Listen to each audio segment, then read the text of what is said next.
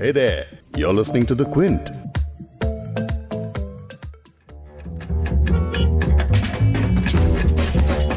तीन जुलाई सन 2000 की बात है। ऑफ़िस से लोग उस दिन जल्दी ही घरों के लिए निकल पड़े थे। सारे ज़रूरी काम दिन में ही निपटा लिए थे। और फिर उस दिन बचते हैं रात के नौ। सड़कें खाली। घरों में सब जल्दी जल्दी डिनर तैयार करके बच्चों को उनके बेडरूम में भेज के खुद टीवी के आगे चिपक के बैठ जाते हैं। सबको इंतज़ार था उस ऐतिहासिक घड़ी का, जब महानायक अमिताभ बच्चन सिनेमा के बड़े पर्दे की कैद से टीवी स्क्रीन के ज़रिए हमारे घरों में आने वाले थे। ठीक रात नौ बजे। और वही हुआ। उस रोज नौ बजे टीवी पर आते ही अमिताभ बच्चन अपनी बैरिटोन में अपना परिचय देते हैं। मैं अमिताभ बच्चन बोल रहा हूँ। और आप देख रहे हैं कौन बनेगा करोड़पति।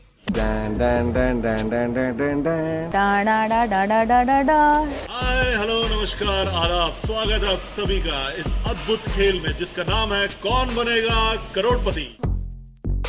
जी हाँ यही वो थीम है जो याद दिलाती है एक ऐसे शो की जो हमारी जिंदगियों का हिस्सा अभी से नहीं, बल्कि करीब दो दशकों से बना हुआ है। शो के होस्ट महानायक अमिताभ बच्चन 3 जुलाई 2000 से लेकर अब तक इसी तरह हमारे टीवी सेट्स पर आते हैं और किसी ना किसी को करोड़पति या लखपति तो बना ही देते हैं। लेकिन जब पहला एपिसोड आया था, उस दिन क्या मंजर था? एक मिनट।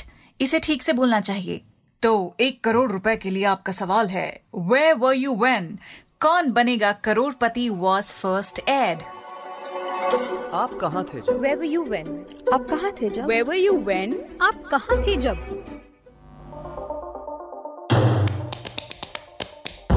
मैं हूँ फबीहा सैयद और आप सुन रहे हैं where were you when the Quint और क्विंट हिंदी की ये एक ऐसी पॉडकास्ट सीरीज़ है, जिसमें हम उन वाक्यों की बात करते हैं जिन्होंने भारत पर अच्छी हो या बुरी हो, लेकिन एक ऐसी छाप छोड़ी है जिसने देश की शक्ल उस वक्त बदल के रख दी। इस सीरीज़ के पिछले एपिसोड में आप ओरल हिस्ट्रीज के तौर पर ऐसी कहानियाँ सुन सकते हैं, जिन्हें हमने आपके लिए पॉडकास्ट की शक्ल दी है। जैसे कि बाबरी मस्जिद डेमोलिशन इमरजेंसी पार्टीशन वगैरह। इन इवेंट्स को हम समझने की कोशिश करते हैं उन लोगों की बातों से जो इन हिस्टोरिक मोमेंट्स के गवाह रहे हैं। आज इस पॉडकास्ट में एक ऐसे शो की बात करेंगे जो दो दशक पहले शुरू हुआ था। इस शो से जुड़े महारथियों से कई सवाल पूछे जाएँगे, जैसे कि आज हॉट सीट पर होंगे शो के प्रोड्यूसर डायरेक्टर हरफन मौला क्विज मास्टर सिद्धार्थ बासु। हमने केवीसी के सेट्स पर ही शो देखा वहाँ एक बड़े से स्क्रीन पर सब शो देखते हुए खूब चेयर कर रहे थे।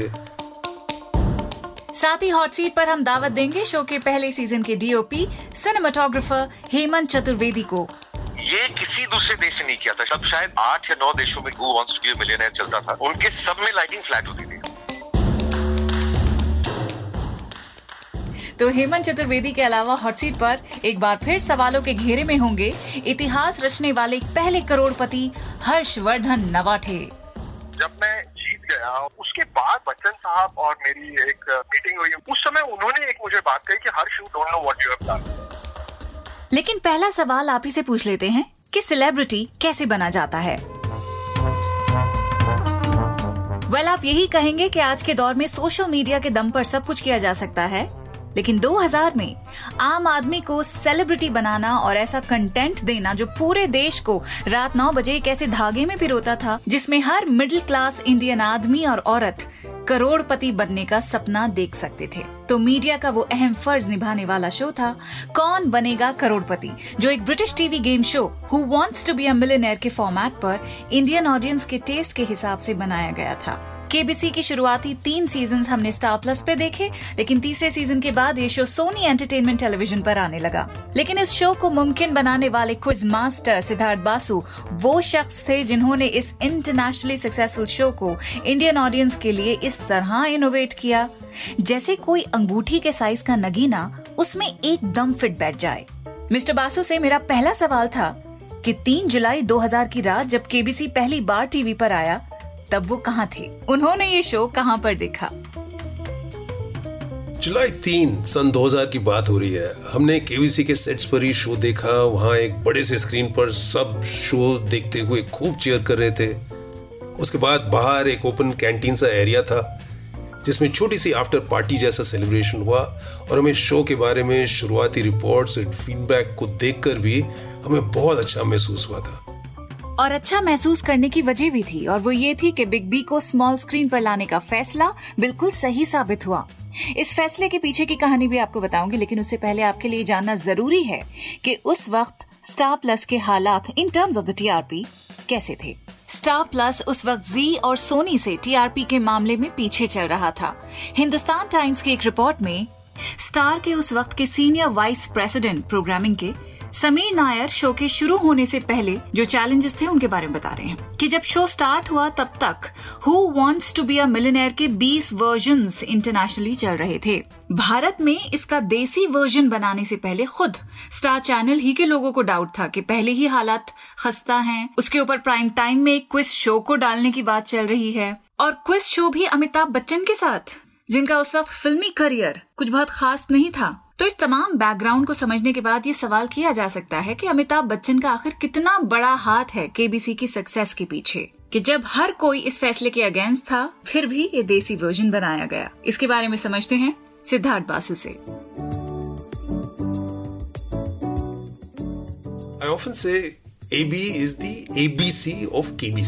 अमिताभ बच्चन शो पर एक बेहतरीन होस्ट रहे हैं because he is so well match to the show उनका करिश्मा, उनका पर्सनैलिटी कमांड ओवर लैंग्वेज और लैंग्वेजेस कहिए, हिंदी और अंग्रेज़ी, उनका तहजीब, सब शो के फॉर्मेट के साथ बहुत अच्छे से मैच होता है।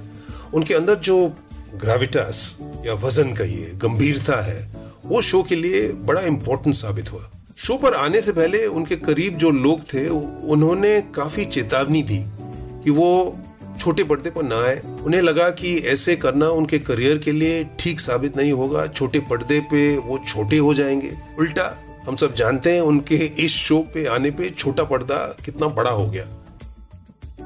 लेकिन इस सब के बावजूद इन सभी वार्निंग्स के बावजूद ऐसा क्या हुआ कि बिग बी ने केबीसी को हाँ कह दिया? बच्चन जी ने लंदन में हमारे साथ ओरिजिनल ब्रिटिश शो का रिकॉर्डिंग देखा और उससे देखने के बाद उन्होंने कहा ओके अगर इन्हीं स्टैंडर्ड के साथ शो किया जाएगा तो वो करेंगे। हमारी जॉब थी वहीं ऊँचा प्रोडक्शन स्टैंडर्ड्स को निभाना और बच्चन जी को पूरी तरह से सपोर्ट करना। वो एक ऐसे परफॉर्मेंस है जो बारीकियाँ समझ सकते हैं, वो इम्प्रोवाइजेशन भी कर सकते हैं और थैंकफुली वो उन लोगों में से है जिनका वर्क एथिक एक्स्ट्रो ऑर्डनरी है, जो इस तरह के शोज़ के लिए थरली प्रिपेयर करते हैं। इतने सालों में हम उनके साथ तकरीबन 800 शो कर चुके हैं और अभी भी वो हर शो के लिए उसी तरह तैयारी करते हैं जैसा कि पहले शो के लिए की थी। पहला शो एयर होने से लगभग साढ़े तीन महीने पहले मॉक सेशंस हुए, जिसमें गेम को वो अच्छी तरह से समझे, टेक्नोलॉजी में एडजस्टमेंट्स को लेकर गेम के कई पहलू समझे गए, जैसे कि ओपनिंग क्लोजिंग और मैसेजेस के लिए किस तरह से टेलीप्रॉम्प्टर इस्तेमाल होने चाहिए फॉन्ट्स का साइज़ क्या होना चाहिए उनके सामने वाला स्क्रीन कितना बड़ा होना चाहिए। अमिताभ बच्चन से क्लियरली क्या पढ़ा जा सकता है? क्योंकि उस टाइम पर वो शो पे ग्लासेस नहीं पहनते थे, वगैरह वगैरह। तो ये सारी चीज़ें हमने समझने की कोशिशें की और वो खुद भी सिस्टमेटिकली चीज़ों को समझने की कोशिश करते हैं। जैसे कि कंटेस्टेंट्स कौन है, क्या बैकग्राउंड्स है शो के ओपनिंग्स और क्लोजिंग्स क्या रहेंगी, वगैरह। उनकी प्रेपरेशन बहुत शानदार है और इसी तरह की तैयारी इस शो के लिए ज़रूरी भी है। अमिताभ बच्चन को लाइव ऑडियंस के सामने बहुत ही कम रीटेक्स की ज़रूरत पेश आती है। शुरू से लेकर आखिर तक it's virtually real time recording उनके साथ बिल्कुल एक क्लासिकल म्यूजिशियंस की तरह। There is no cutting short of Riyaz and तैयारी उनके साथ वर्क एक्सपीरियंस बहुत ही सेटिस्फाइंग और प्रोडक्टिव रहा है। दरअसल उस वक्त बच्चन साहब का फिल्मी करियर धीमी रफ्तार से चल रहा था। केबीसी के शुरू होने से पहले तीन चार साल बच्चन साहब के करियर के लिए काफ़ी टेस्टिंग साबित हुए। यानी जो फिल्म्स वो कर रहे थे, वो या तो फ्लॉप हो रही थी, जैसे कि मृत्युदाता लाल बादशाह, हिंदुस्तान की कसम, या फिर उनकी फ़िल्मों को हल्की फुल्की कमर्शियल सक्सेस या क्रिटिकल अक्लेम मिल जाया करती थी। जैसे कि सूर्यवंशम, बड़े मियाँ, छोटे मियाँ मेजर साहब वगैरह। अब बिग बी को बिग ब्रेक तमाम डाउट्स के बाद जब मिला तो केबीसी से मिला। सिनेमा के बेताज, शहनशाह के आइकॉनिक ग्रैंड्योर के साथ उन्हें छोटे स्क्रीन पर दिखाना यकीनन एक नर्वस करने वाला काम था। अब इसके बारे में हेमंत चतुर्वेदी से जानते हैं कि प्रेशर उन्हें कितना महसूस होता था। सच बताऊँ वो उन पे ज़्यादा था। कोई आ, फिल्मी कलाकार जो है ये नहीं चाहता है कि जब उसका करियर फ़िल्मों में खत्म हो रहा हो तो उसको टीवी पे आना पड़े। टीवी को छोटा माना करते थे। तो सबसे ज़्यादा तकलीफ़ बच्चन साहब को हुई थी। हमें कोई तकलीफ़ नहीं थी। हम तो अपना काम कर रहे थे। उनको ये इस बात से समझौता करना पड़ा कि वो अब मूवी स्टार नहीं है वो अब छोटे इस पे आ गए स्क्रीन पर। अच्छा एक तो मैंने कॉन्फिडेंट आदमी है कलाकार आदमी तो जब कैमरे के सामने आते थे उसी कॉन्फिडेंस के साथ आते थे। ठीक है? उनकी कश्मकश जो भी चल रही हो लेकिन जब कैमरा ऑन होता है तो उनमें वो कॉन्फिडेंस और वो आवाज़ उनकी जो है कोई उस पर बहस नहीं कर सकता। लेकिन मेंटली उनको अपने आप को जरा तैयार करना पड़ा कि अब मैं मूवी स्टार नहीं हूँ मैं टीवी पे मैंने मानना पड़ेगा कि टीवी पे आते ही वो टीवी के सबसे बड़े स्टार बन गए। और टीवी के सबसे बड़े स्टार बने तो फिर उनका फ़िल्म करियर शुरू हो गया। और उसके बाद से तो फिर तो उनको कोई भूल ही नहीं पाएगा। तो उनको नीचे उतरना पड़ा और वो नीचे उतरने पर वो फिर ऊपर चले गए। ये खास बात है।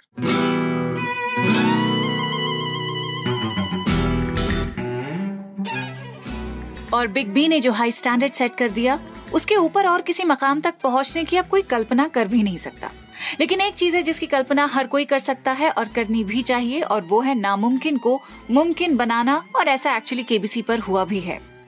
एक कारनामा अंजाम दिया गया, जो हेमंत चतुर्वेदी ने दिया, जिन्हें अभी अभी आप सुन रहे थे। दरअसल KBC who wants to be a millionaire का देसी वर्जन था, और इसे इंडियन ऑडियंस के लिए रिक्रिएट करना एक बड़ा चैलेंज साबित हुआ। इसकी एक बड़ी वजह यह थी कि ओरिजिनल शो का जो लाइटिंग पैटर्न था, उस पर कॉपीराइट लगा था। लेकिन हम हिंदुस्तानी हैं, हमें अच्छे से पता है कि चाहे कितना भी बड़ा हो मुश्किलों का पहाड़ what eventually saves you is the great Indian jugaad. तो देवी और सज्जनों पॉडकास्ट में अब सुनिए हेमंत चतुर्वेदी को जो बता रहे हैं कि कैसे who wants to be a millionaire को केबीसी का रूप देकर रिक्रिएट करना बतौर डीओपी उनके लिए कितना चैलेंजिंग था। कॉपीराइट का ये था कि कुछ उनके बड़े जमे हुए सीक्वेंसेस थे जिनमें कुछ तकनीकी आविष्कार उन्होंने विदेश में किया था, वो इंटेलिजेंट लाइट्स जो थी, उनका एक सीक्वेंस था और कैमरा मूवमेंट्स का एक सीक्वेंस था जो शो को खूबसूरत बनाता था और उसका सस्पेंस और वगैरह वगैरह जो है उसको वो पढ़ाकर ऑडियंस को पेश करते थे। तो हमें दिक्कत ये हुई थी शुरू में कि क्योंकि हम लोग थर्ड वर्ल्ड माने जाते हैं तो उस तरह का इक्विपमेंट हमारे पास था नहीं। जिस तरह की चीज़ें उन लोगों ने यूज़ करी थी इस्तेमाल करी थी अपने शो को बेहतर बनाने के लिए, उनका हमें करना पड़ा जुगाड़। और क्योंकि हम लोग हिंदुस्तानी हैं और हार नहीं मानते हैं और बिना जुगाड़ के हम कुछ करते नहीं हैं तो सबसे मुश्किल चीज़ ये थी अच्छा इंटेलिजेंट लाइट जो थी वो बस नई नई आई थी हिंदुस्तान में hmm. वो विस्क्राफ्ट वगैरह ने स्टेज शोज़ करने शुरू किए थे उनके पास कुछ लाइटें थी तो प्रोग्रामिंग बोर्ड्स भी थे दो तीन लड़के भी थे जो ट्रेन हो चुके थे जो उनके शोज़ करते थे। और उनके साथ हम लोग ने स्टार टीवी ने उनके साथ एक समझौता किया था जिनमें हमें इंटेलिजेंट लाइट्स मिलेंगी और हर महीने वो लगाकर हमारा शो करेंगे। हम्म। लेकिन हमारे देश में तब जिमी जिब नाम की चीज़ नहीं हुआ करती थी। अच्छा जिमी जिप करता क्या है? किस तरह की तस्वीरें जिमी जिप जिमी जिप ऐसी चीज़ है। देखिए अगर आपको कैमरा ऊंचाई पे ले जाना है तो हम हम्म। लोग वैसे क्रेन पे बैठ के ले जाते थे ठीक है? और वो जैसा आप चाहें मैंने पाँच फुट से लेकर आप पचास फुट तक जा सकते हैं। अच्छा। लेकिन उसमें बैठना पड़ता था वो बहुत भारी भरकम चीज़ थी। अच्छा। उस पर जो है क्योंकि इतना वज़न है कैमरामैन है कैमरा है फोकस पुलर है तो उसमें रफ्तार वाले मूवमेंट नहीं होते हैं। ओके। जिमी जिप यह चीज़ थी जो एक समझ ली बहुत लंबा डंडा है on a fulcrum on a tripod और कभी कभी वो ट्रैक पे भी होता है लेकिन उसपे पर इंसान नहीं बैठता है। उस पे एक रिमोट हेड होता है जिसपे आप कैमरे को पेज से टाइट कर लेते हैं और वो 360 डिग्रीज घूम सकता है। तो फ्रेम को बनाए रखने के लिए वो रिमोट से यूज़ होता था। हम्म, ठीक है? हम्म। तो हम लोग ने उसको उसकी धूल मिट्टी साफ़ करी, उसको हम लोग फ़िल्म सिटी लेके आए और हमारे एक मित्र थे तब, वो उनको काम की ज़रूरत थी और वो पोलियो के शिकार थे। तो हमने कहा कि भाई, आप जो है, इसको सीख लीजिए। तो उनके कई दिनों तक रिहर्सल चलते रहे और उन्होंने उसको मास्टर किया। तो ये एक चीज़ थी। तो वो कैमरा मूवमेंट्स की टेक्निक जो कॉपीराइट में बंधी हुई थी, उसे बिना हाथ लगाए, बिना छेड़खानी करे, बिल्कुल वैसे ही कैमरा मूवमेंट्स शो में दिखाना, ये भी अपने आप में एक बहुत बड़ा आविष्कार था। अब आते हैं आविष्कार नंबर दो पर जिसमें स्पॉटलाइट्स को लेकर जो दुविधा थी वो भी दूर हो गई। कैसे?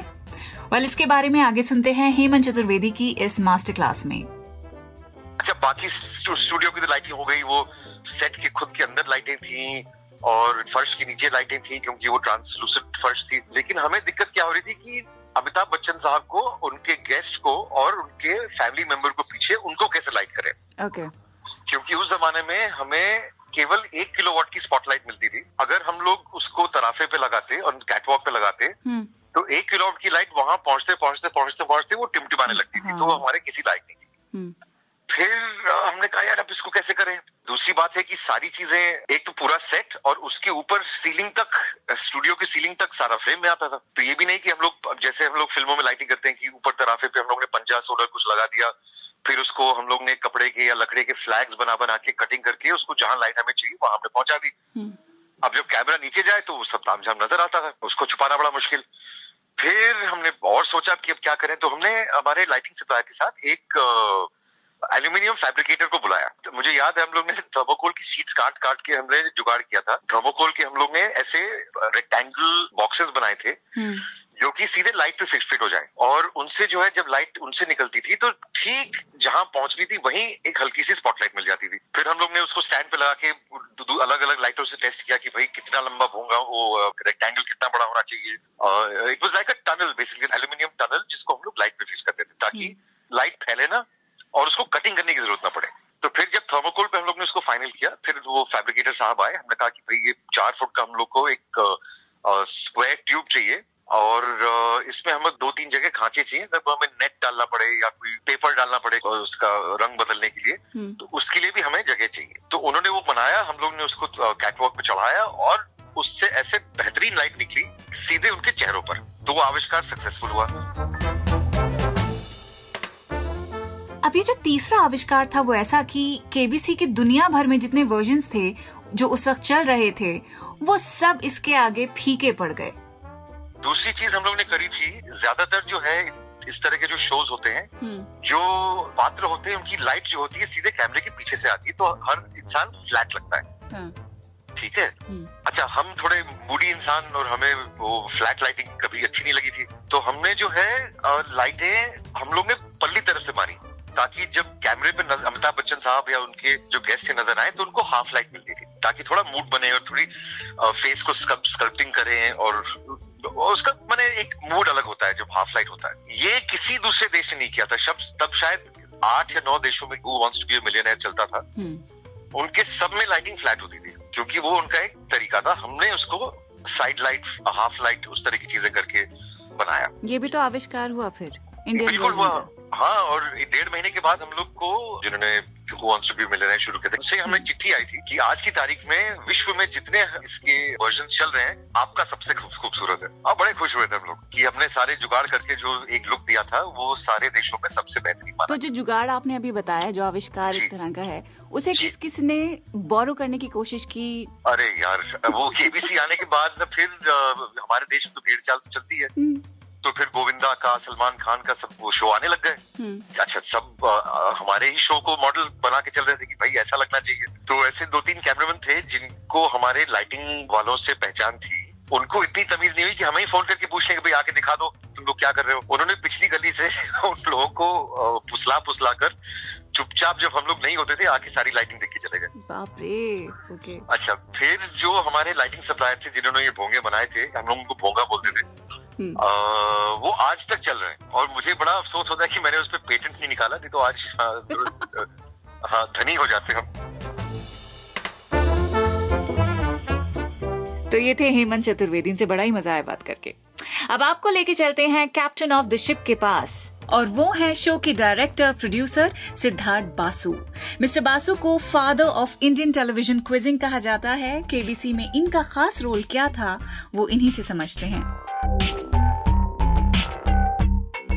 मैं केबीसी का प्रोड्यूसर और डायरेक्टर रहा हूँ और 2016 तक हमारी कंपनी सिनर्जी इस शो को प्रोड्यूस करता रहा। नाउ uh, मैं सिर्फ़ एक कंसल्टेंट हूँ शो पे but it's always been a huge team effort अपने सालों के अनुभव से ये समझा है कि एक क्विज शो को कैसे इंटरेस्टिंग बनाया जा सकता है न सिर्फ़ कंटेस्टेंट्स के लिए बल्कि व्यूअर्स के लिए भी।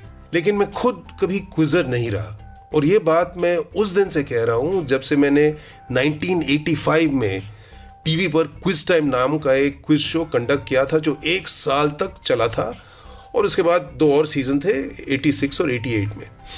तो मैं ये बात हमेशा से कहता आ रहा हूँ कि मैं सब जानता वाला नहीं हूँ। मेरी जनरल नॉलेज शायद सिर्फ़ अबव एवरेज ही होगी, लेकिन मैं ये उम्मीद करता हूँ कि मैं एक बेहतर कम्युनिकेटर हूँ। और वो इसलिए क्योंकि मुझे पता है कि कंटेंट इज़ किंग और कैसे एक मुकाबले के अंदर छुपे ड्रामा को पहचानना है और उसे इंटरेस्टिंगली अलग अलग फॉर्मेट्स में किस तरह ढालना है। तो मैं खुद को बतौर एक कम्युनिकेटर क्रिएटर और प्रोड्यूसर के रूप में पहले देखता हूँ बाद में एक क्विज मास्टर के। लेकिन इस वर्ड क्विज मास्टर का मतलब क्या होता है? जरा ये समझाइए। मेरे हिसाब से एक क्विज मास्टर को कई चीज़ें आनी चाहिए। वन कंटेंट और लैंग्वेज पे अच्छी पकड़। A mastery of the subject and command over the language number two उसको एक अच्छा होस्ट यानी मेजबान होना ज़रूरी है। उसे कंटेस्टेंट्स के लिए वेलकमिंग वार्म एनकरेजिंग होना चाहिए। He has to draw out the best from the participants three उसे एक मास्टर ऑफ़ सेरेमनीज के जैसा होना चाहिए, जो पूरा इवेंट सेटअप करे हाइलाइट्स की ओर, आपका ध्यान खींचे और इवेंट को इंटरेस्टिंग बनाए। नंबर फोर उसे एक प्ले मेकर के जैसा होना चाहिए, जिसे ये पता हो कि गेम को किस तरह से इंटरेस्टिंग तरीके से लोगों को इन्वॉल्व करके खेला जा सकते हैं। फाइव उसे एक तरह का खेल का रनिंग कमेंटेटर के जैसा भी होना चाहिए। सिक्स उसे अंपायर की तरह न्यूट्रल होना चाहिए। फाइनली उसको एक एंटरटेनर होना भी ज़रूरी है। अलग अलग तरह के प्रोग्राम्स में इसके अलग अलग लेवल्स की रिक्वायरमेंट होती है। इंटरेस्टिंग इन्फॉर्मेशन या छोटा कहानी या चुटकुले सुनाना, फिर सही तरह से स्टेज क्राफ्ट या शोमनशिप के रूप में तो कभी नेचुरल ड्रामा की ज़रूरत होती है। मिसाल के तौर पर जैसे कोई एक्टर है तो वो परफॉर्म भी कर सकता है रिसाइट भी कर सकता है, कोई सिंगर है तो कभी गा भी सकता है, या कोई दूसरी टैलेंट है तो वो उसका प्रदर्शन भी देगा। और इन सभी चीज़ों की वजह से कंटेस्टेंट से भी एंटरटेनिंग चीज़ें निकल कर आती हैं। तो एक शो को होस्ट करने में ये छह सात रोल काम आते हैं। खासतौर पर क्विज शो में तो host has to know how to bring the content alive और इसके अलावा अच्छा प्ले मेकर होना बहुत ज़रूरी होता है, जो गेम को पार्टिसिपेंट्स के अलावा व्यूअर्स के लिए भी रेलिवेंट बनाए। रिमेंबर आपका व्यूअर्स वो पार्टिसिपेंट है जो दिखता नहीं है। तो अपने उस ऑडियंस या लिसनर के साथ वो रैपो बना पाना बहुत ज़रूरी बन जाता है। लेकिन केबीसी क्विज में जो सवाल पूछे जाते हैं, उन सवालों पर मेरा एक सवाल है कि किस पार्टिसिपेंट से कौन से सवाल पूछे जाने चाहिए? ये कौन तय करता है? सवालों को डिसाइड करने का प्रोसेस कैसा होता है? जरा वो भी बताइए। क्विज का कंटेंट सिर्फ़ एक आदमी नहीं, बल्कि एक पूरी टीम डेवलप करती है। ये काम करना एक आर्ट भी है और इसमें साइंस भी शामिल है। आर्ट होती है इमेजिनेशन या क्रिएटिविटी के इस्तेमाल में।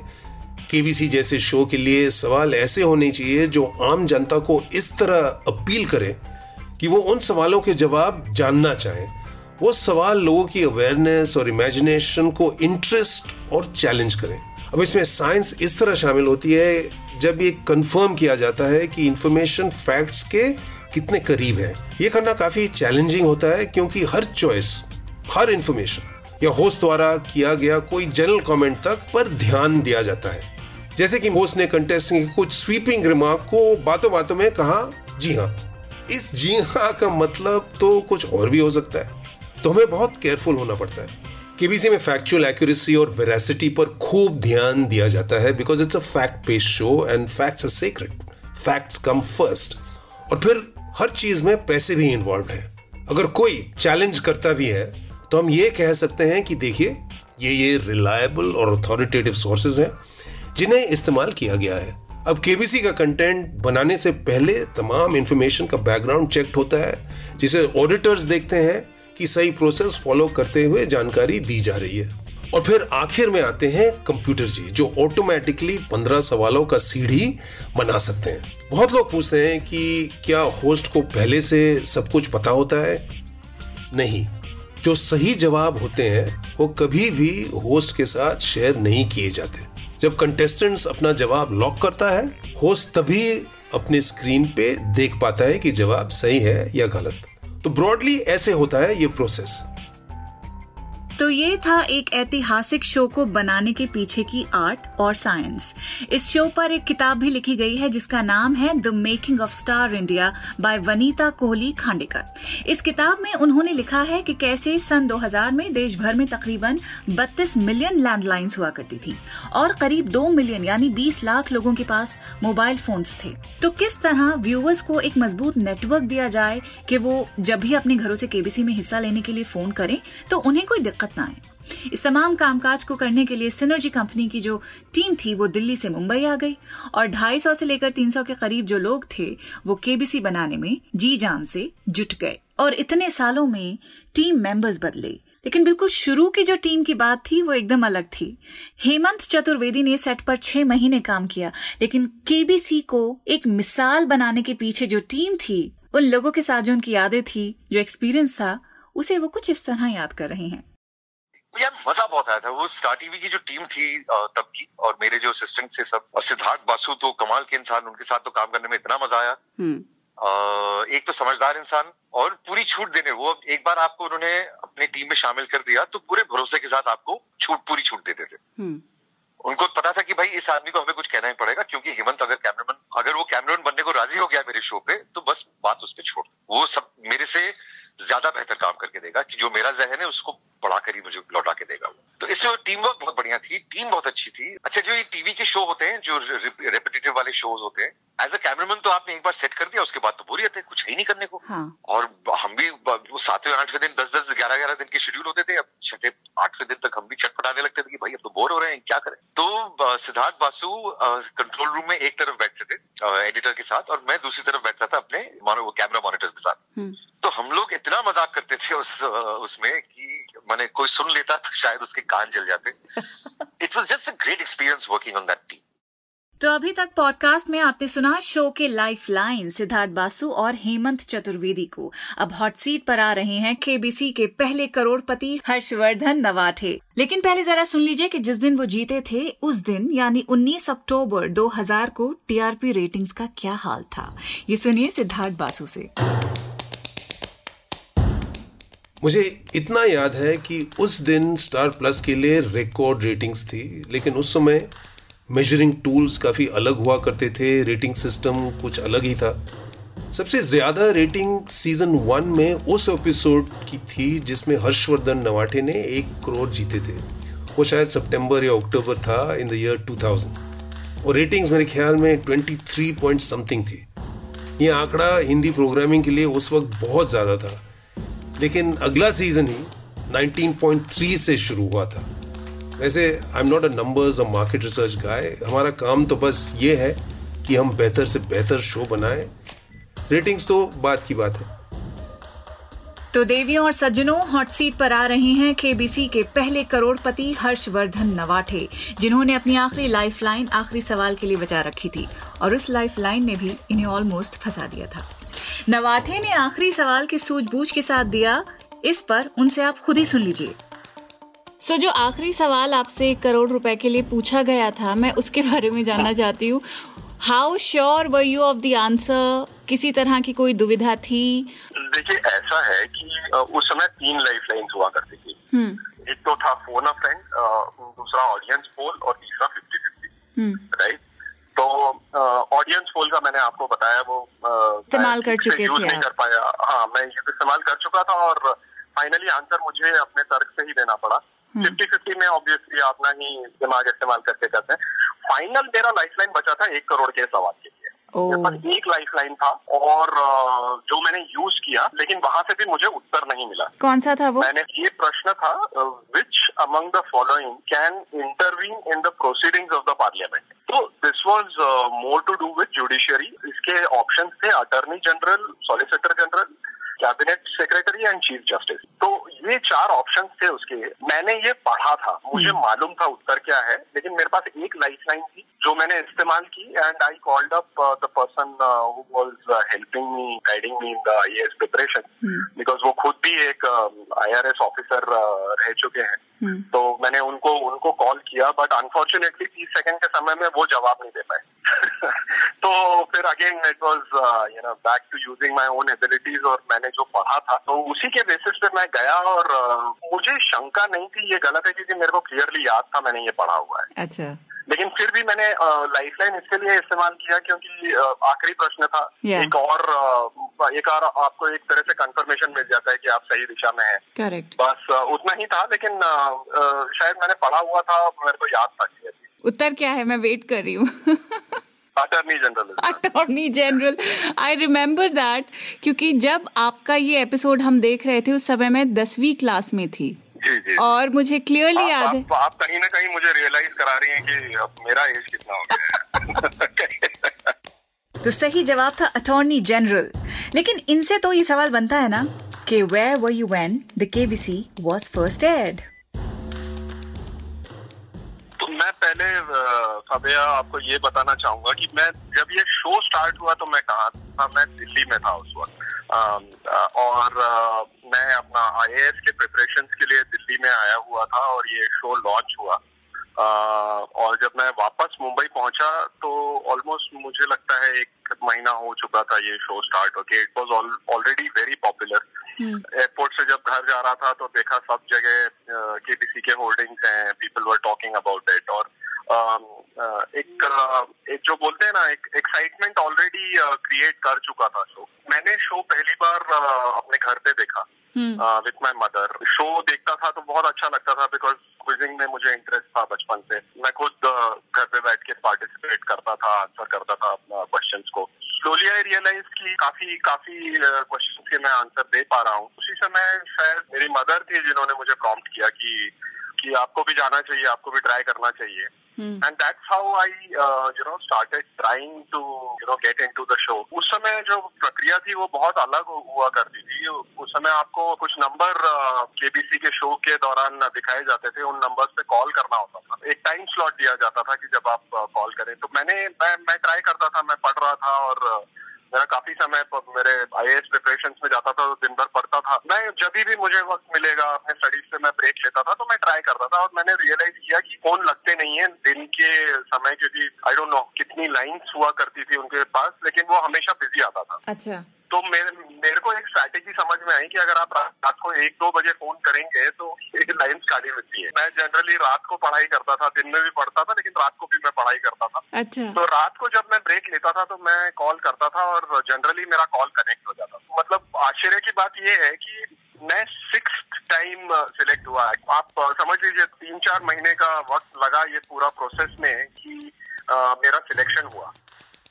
अब सिलेक्शन तो हो गया, लेकिन बिग डे पर बिग बी के सामने जाने से पहले जो तैयारियाँ थी, उसके बारे में बात कर लेते हैं। ये बताइए कि किस तरह की और दूसरी तैयारियाँ थी? यहाँ पे मैं मेरा इशारा कपड़ों की तरफ़ है जूतों की तरफ़ है। और वो जो छोटे छोटे डिटेल्स होते हैं तैयारियों में उसकी तरफ़ है। मैं ऑनेस्टली बताऊँ मैं बहुत सिंपल हूँ उन सब एस्पेक्ट्स में। तो मैंने न तो कोई नए कपड़े खरीदे थे शो के लिए न जूते खरीदे थे। हमें बताया गया था कि हमें एक्स्ट्रा पैर शर्ट का लेके जाना होगा। मैं जब शो के लिए गया था तो मैंने चेक्स का शर्ट पहना था। I think it was blue and grey checks and a beige pant और मैं जब वहाँ गया तो मुझे कुछ बताया गया कि ये कलर कुछ कैमरा के जो लाइट्स और कैमरा होता है उसमें वो ठीक नहीं आएगा कुछ रिफ्लेक्ट होगा या इस तरह से कुछ। तो मैंने चेंज किया वहाँ जाने के बाद I wore a black shirt okay तो उतना ही उतना ही मैंने प्रिपरेशन किया था। मैंने कोई नए कपड़े नहीं खरीदे थे नए जूते नहीं खरीदे थे नई घड़ी नहीं खरीदी थी।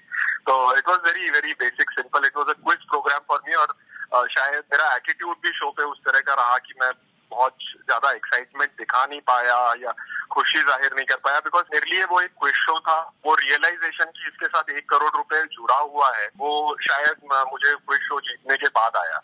कि- I have done it that feeling took some time to sink in तो I was I was pretty मतलब मैंने कुछ अलग से इन टर्म्स ऑफ़ मेरे कपड़े या uh, वैसे कोई तैयारी नहीं की थी।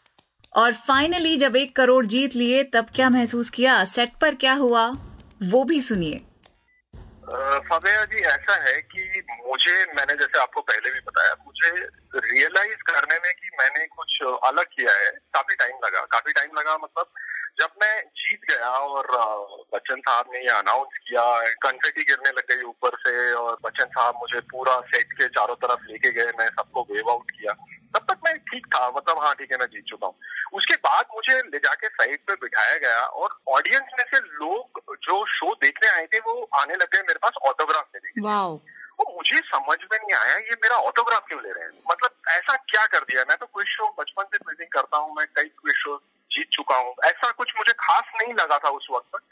उसके बाद बच्चन साहब और मेरी एक मीटिंग हुई। मतलब उन्होंने शो के बाद ही तुरंत आधे पौने घंटे बाद उन्होंने मुझे बुलाया मिलने के लिए। मेरे साथ एक घंटा बैठे काफ़ी बातचीत की मेरे बारे में जाना उन्होंने। आ, मैं क्या करता हूँ मेरे परिवार के बारे में पूछा सब कुछ। उस समय उन्होंने एक मुझे बात कही कि Harsh you don't know what you have done आपको मालूम नहीं आपने क्या किया and your life has change from today मुझे तब तक ये कुछ अंदेशा नहीं था ये किस बारे में बात कर रहे हैं। लेकिन फिर very soon I realise you know I was जहाँ मैं जाता था लोग मुझे पहचानते थे। घर से अकेला निकलना मुश्किल हो गया। इनफैक्ट uh, जिस दिन शो एयर हुआ there were around five thousand people below my building हमारे जो लोकल मेंबर ऑफ़ पार्लियामेंट है वो बुके लेके आए मेरे घर पे। मतलब मुझे दस uh, दिन तक स्टार टीवी ने एक अनोनमस uh, नाम के अंडर एक होटल में रखा था just to protect my identity तो वो जो ये होता है ना cult figure kind of a rock star kind of this thing lifestyle तो मेरे लिए वो हो गया मैं कहीं बाहर अकेला नहीं जा सकता था हमेशा मुझे एक या दो दोस्त रहते थे इनिशियली पुलिस प्रोटेक्शन था मुझे। तो टू मूव अराउंड तो एक बहुत बड़ा चेंज आ गया लाइफ में लोग आपको जानने लग गए पहचानने लग गए हाउ ओल्ड वर यू बात करता हूँ how old were you at that time I was 27. I was 27. Okay. And I was a bachelor. So, so that added to the appeal. Okay. और तो काफ़ी काफ़ी कुछ हुआ उसके बाद लाइफ में काफ़ी चेंजेस आए पहले तो देख के लोग पहचान लेते थे hmm. अब देख के शायद नहीं पहचान पाते हैं लेकिन वो मेरा नाम सुनते हैं मेरा नाम भी थोड़ा अलग है it's not a very common name तो yeah. लोग पहचानते हैं तो हमेशा वो एक्साइटमेंट रहती है और ये एक्साइटमेंट सिर्फ़ हर्षवर्धन नवाठे ही नहीं, बल्कि अब भी दो दशकों के बाद भी हर आम हिंदुस्तानी के दिल में ये एक्साइटमेंट पनपता है, कुछ न कुछ करने का ख्वाब दिखाता है और ये उम्मीद के काश एक दिन उनकी भी ख्वाहिशें कंप्यूटर जी में एक प्राइज मनी के तौर पर लॉक कर दी जाएँ।